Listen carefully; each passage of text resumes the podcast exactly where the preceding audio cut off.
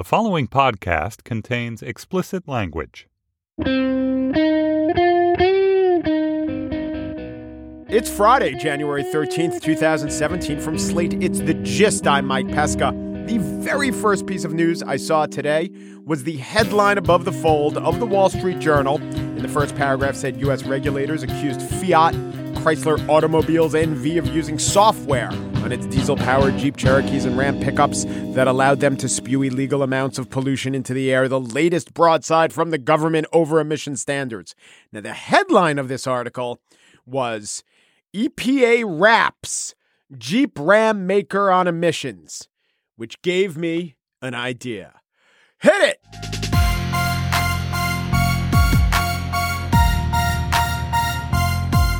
We're the EPA, and we're on a big mission to curb particulates from auto emissions. Now, Fiat and Chrysler weren't acting that nice. We discovered something called a defeater device. You may say a billion dollars in fine is a bit harsh. In fact, the CEO of Chrysler called it, quote, unadulterated hogwash. It's somewhat ironic that's the phrase he would choose because regulating hog waste is also in our purview. Break it down. Okay, don't break it down because I will acknowledge it's not good. I was just considering doing the EPA raps bit. Sometimes I get an idea and I quickly have to go on to a new idea. And I did. I wasn't going to do EPA raps, but I did Google EPA wraps and I found out that the actual EPA put out an actual rap encouraging the little shorties to recycle to the extreme or something. Public transportation is the way to go. Well, it's one of the ways to keep emissions low. Now you can ride your bike mm-hmm. instead of the car. If we save on fuel, then we'll all go far. I said click it. Popping all the crystal, winning all the awards, keeping in strict compliance with the Copenhagen Accords. All right, in 2011, some conservative bloggers made fun of that song. They had just found it. But I found some evidence that this was on the EPA's site since 2008, which means it might have been a relic of the Bush administration. But let me say this. In a week, we will have a new administration. We'll have all new initiatives. And for the most part, it will be sad to see the old one go. But I cannot imagine the Trump administration allowing such nonsense. Now, maybe they'd have a country western song and some Rockettes choreography warning against sanctuary cities, but it will not be this bad. You can click off the Game Boy, flip off the light while you're brushing your teeth. Turn the handle to the right. On the show today, it's an Antan Twig, which means listener feedback, interaction. I give out Lobstar Awards. Let's rap, folks. Okay, let's not rap. And if you're a Slate Plus listener, we play a game of not only that, but also this with comedian Nick Thune. But joining me now to summarize some of the highlights of a week's worth of hearings on the Hill, it is Slate's Jamelle Bouie.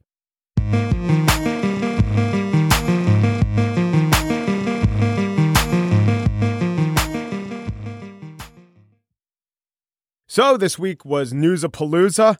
So let's do an interviews palooza with Jamelle Bouie. He's the chief political correspondent for Slate. He's been watching hearings, taking notes, thinking about incoming administrations. Hello, Jamelle.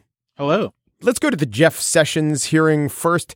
Did you see the part, and we played this on the show, where the CEO of the NAACP, Cornell Brooks, uh, sat and listened to Lindsey Graham read the report cards of all the Republicans and then all the Democrats that the NAACP gave out. Did you see that part? I think I saw a, a bit of it because I was running in and out of my office uh, doing a bunch of stuff. So I saw like the first full day of the sessions hearings, but I read about it certainly. Right. So this to me is interesting because it gets. I, I was wondering why Sessions would think that that was an effective strategy to show that the N to try to disqualify the NAACP as an arbiter of say um, civil rights, right? By saying that they give higher scores to Democrats than Republicans. I mean, by the way, maybe it's a totally ineffective strategy, but why do you think that Sessions would pursue that line of logic?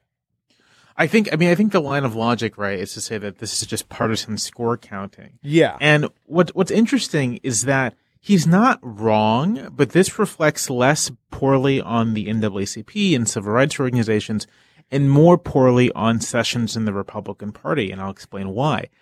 Over the last, I'd say about 10 years, uh, these particular issues, civil rights issues, issues with direct racial impact, have become polarized along partisan lines. And so increasingly, if you are a Republican, you oppose efforts to expand uh, voting rights. You support uh, voter voter measures like voter ID, um, what you might call voter suppression measures, uh, not just ID, but sort of closing down precincts. And if you're a Democrat, you you support the kind of the liberalization of all these laws.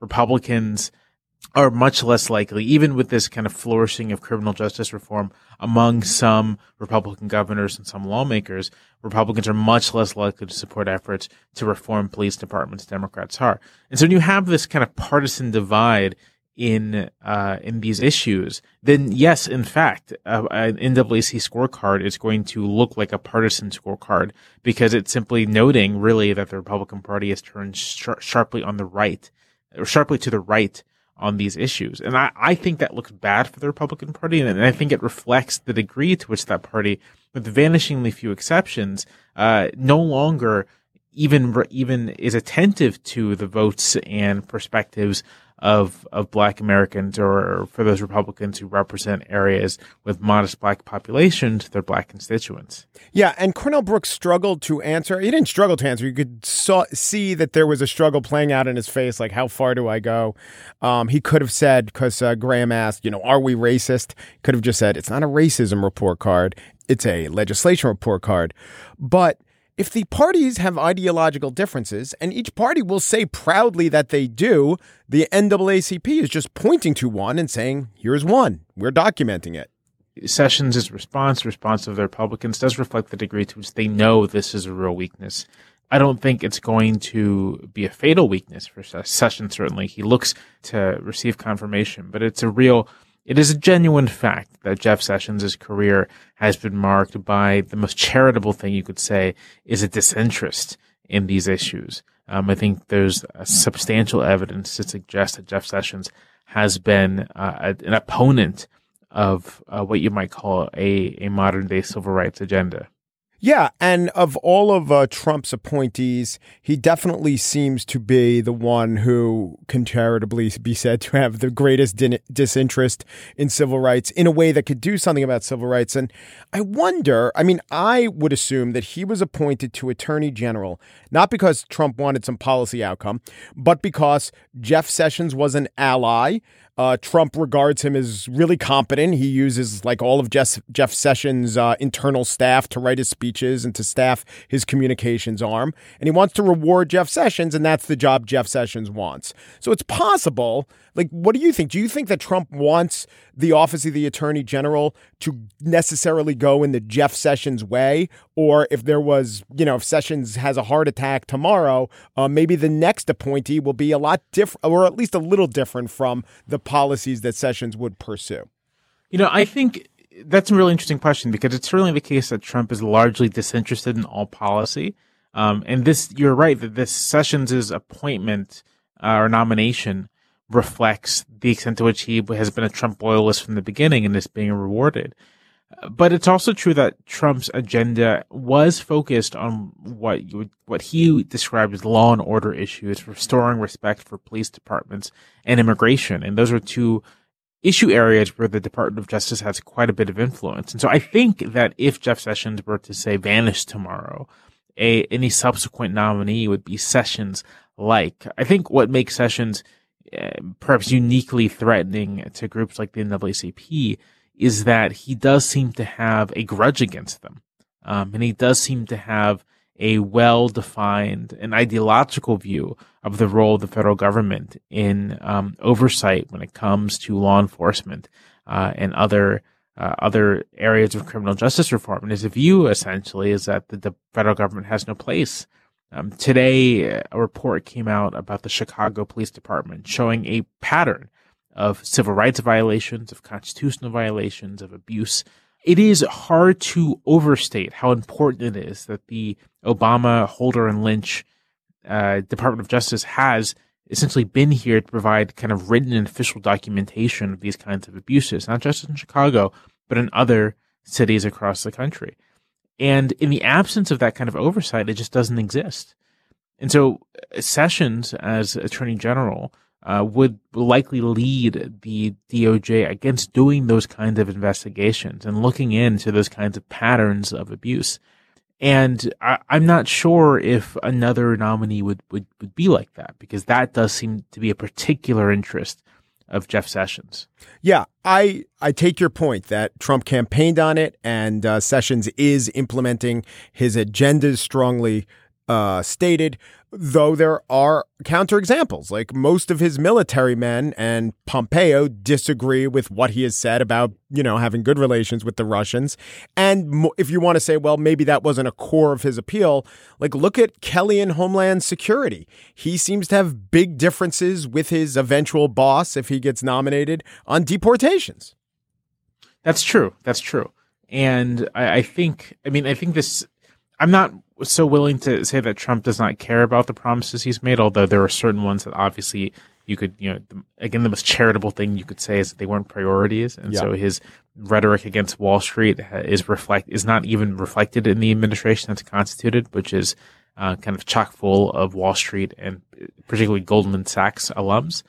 Uh, but I do think that sort of given given the kind of rhetoric Trump used, given the kinds of people who entered Trump's orbit, um, that on issues of immigration and criminal justice, you, someone like Sessions was inevitable. Mm-hmm. On the military stuff, I mean, Trump kind of trusts generals yeah. in, in that sort of shallow way. Um, it's said that his favorite movie is Patton, and you can kind of see that in his, his, his, the fact that he surrounded himself with generals. And he likes them because they're generals, not necessarily because, uh, their policy views are the same.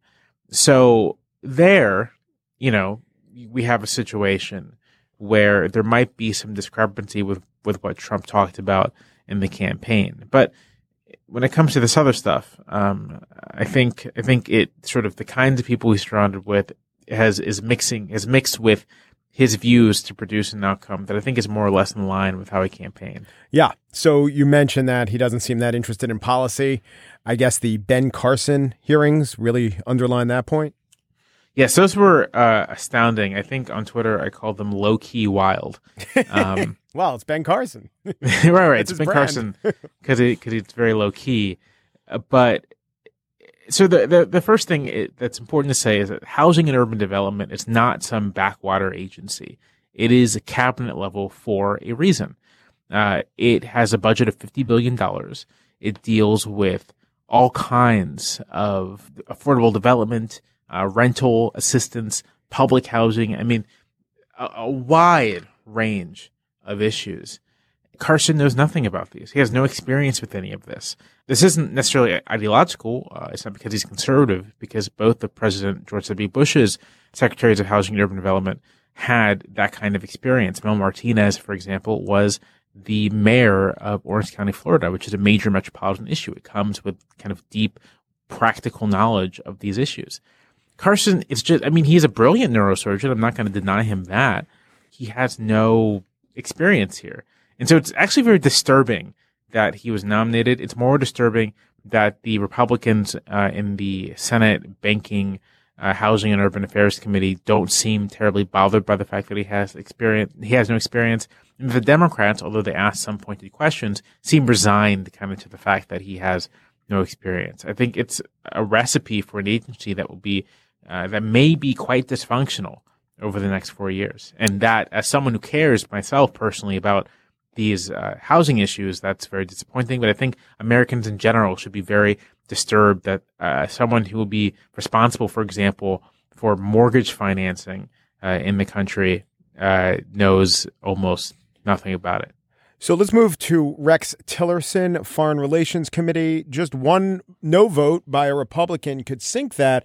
And we saw Marco Rubio questioning him very strenuously. But my question is do you see that more as political posturing by Rubio, uh, answer, asking questions that have no great answer, that wouldn't have been am- answered in substance any differently by John Kerry or Hillary Clinton?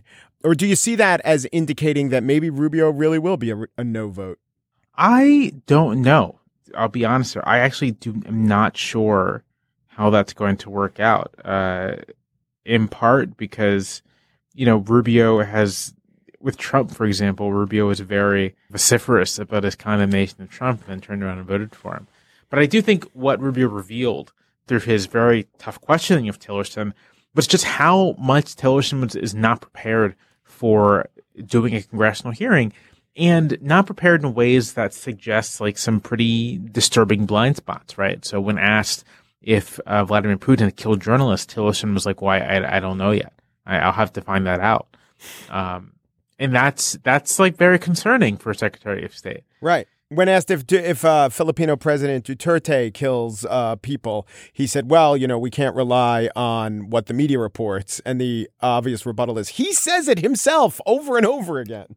Right. Yeah. going into going into all these hearings, I actually thought Tillerson would be the smoothest one, mm-hmm. but that that distinction seems to be going to Sessions. Tillerson looks like a genuine, you know, I wouldn't say disaster, but it doesn't look good. So let me ask you this possibly impossible to answer parlor game. If you had one preemptory challenge on any of the cabinet appointees and they haven't all started their hearings, knowing that who they're replaced by might be worse, who would you uh, who would you toss out? I toss out Jeff Sessions. I really would. Um, I, I, I, do think I do think Jeff Sessions' career and stated beliefs suggest a a profound opposition to the mission of the civil rights department of the DOJ and, and critical aspects of the Geo, of, of the DOJ otherwise. And I would, you know, I would use my strike against him. Um, Carson disturbs me, but if he, at the very least, is just sort of like bumbling, and isn't actively using the agency to undermine things, then um, I can live with that. But I think Sessions is genuinely uh, dangerous. Yeah, and at first I was thinking mine would be Mnuchin just because the capacity for the Treasury Secretary to really wreck America is bigger than most other cabinet secretaries. But I think you're right. I mean, I think that the uh, I think that the Sessions appointee appointment is the worst, and whoever replaced him would almost have to be far better in this really important job. Right. Yeah. So glad we agree. Jamelle Bouie is chief political correspondent for Slate. Thanks so much, Jamelle. Thank you.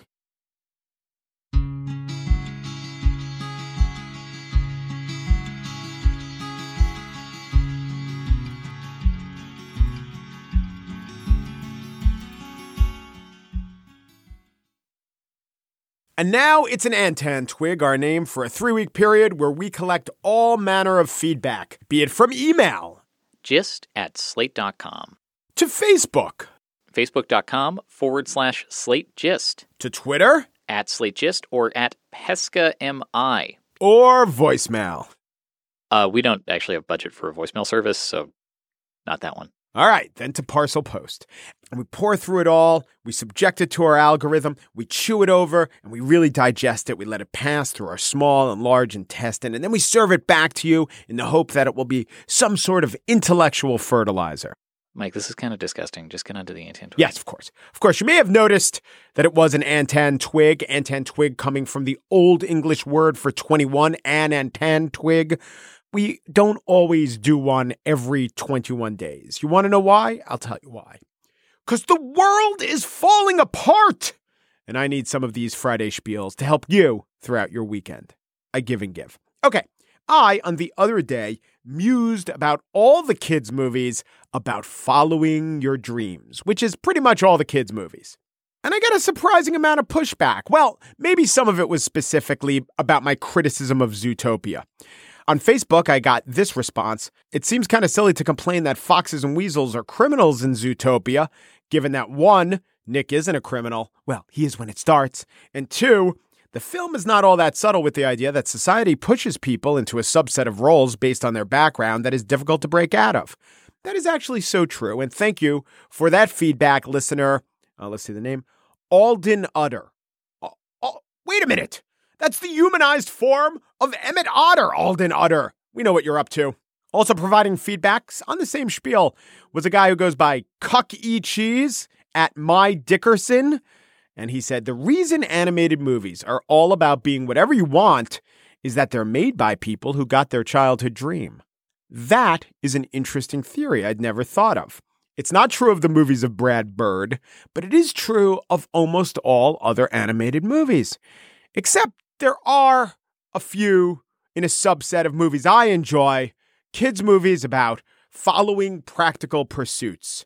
There was uh, Outside In, A Journey into the World of Suppression, The Secret Strife of Pets, Some Few Panda, How to Train Your Dragon to Become an Actuary or Forensic Accountant, Mulan 2, where Mulan gradually accepts her place in the greater pursuit of harmonious society, and the sequel to Monsters Inc. and Monsters University, Monsters Grad School, where Mike and Sully make do as non union adjunct monsters in the inhumanities. Now, the other day I was talking about the idea that when you're lifting weights, no one ever advises you to do 14 reps. And that's my idea. I'm just going to become a lifestyle guru. I'll steal someone else's training manual and just tell them, yeah, but do it to 14 reps. But Brian Windmiller turned me on to these guys, the Hodge twins. They do bodybuilding weightlifting routines with reps varying from 3 to 15. So I checked them out, and here is what I found. Look at that. Look at that form. Looks good, man. Look at that. Now respect it. Yeah. Okay, let's skip to where they count out their reps. Yeah, so we did three sets. On the lower end of the rep scale, I might say. Five to six reps. Five to six reps. That's not 14, that's 5 to 6. How about this part? So let me tell you what we did today. Yeah. Start off with five sets of eight to ten reps. Sets of 8 to 10.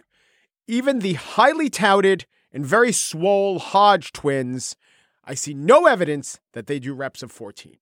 And now to my Lobstar, which is just pretty much the listener who added the most to our life, to the life of the gist, and it was Jen Clark. And then this was when I was talking about voting rights, and she writes, Hi, Mike.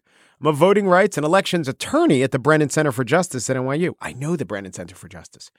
It sounds like you've been violating New York State's absentee ballot law. Ooh, this is not how you want to hear that. Special rules apply to New York City residents, and you must be absent on election day, not just from your county, but from all five boroughs altogether. And then she links to the Board of Elections website. So, my ploy of dropping my kids off in Manhattan and then voting in Brooklyn means that I have been violating New York election law. I do have to say that I did not actually violate elections law because I did a toe touch out of county. I should actually say that I actually have not violated election law. I may have led you to believe that, but I actually voted by affidavit in a place where I'm legally registered to vote. So it's all okay. But thank you for alerting me, Jennifer Clark, with however much subtlety that I was possibly on the hook for a quite lengthy jail term. That's why you get my vote for Lobstar of the Antan Twig.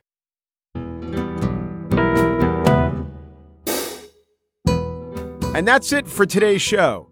The Gist was produced by Mary and Chris, who think prudent regulation keeps us from the abyss. The executive producer, it's Steve Lickteig, y'all, an ardent believer in the Kyoto Protocol. Andy Bowers, chief content guy for the Panoply Net. No chlorofluorocarbons, and he does so with no regret.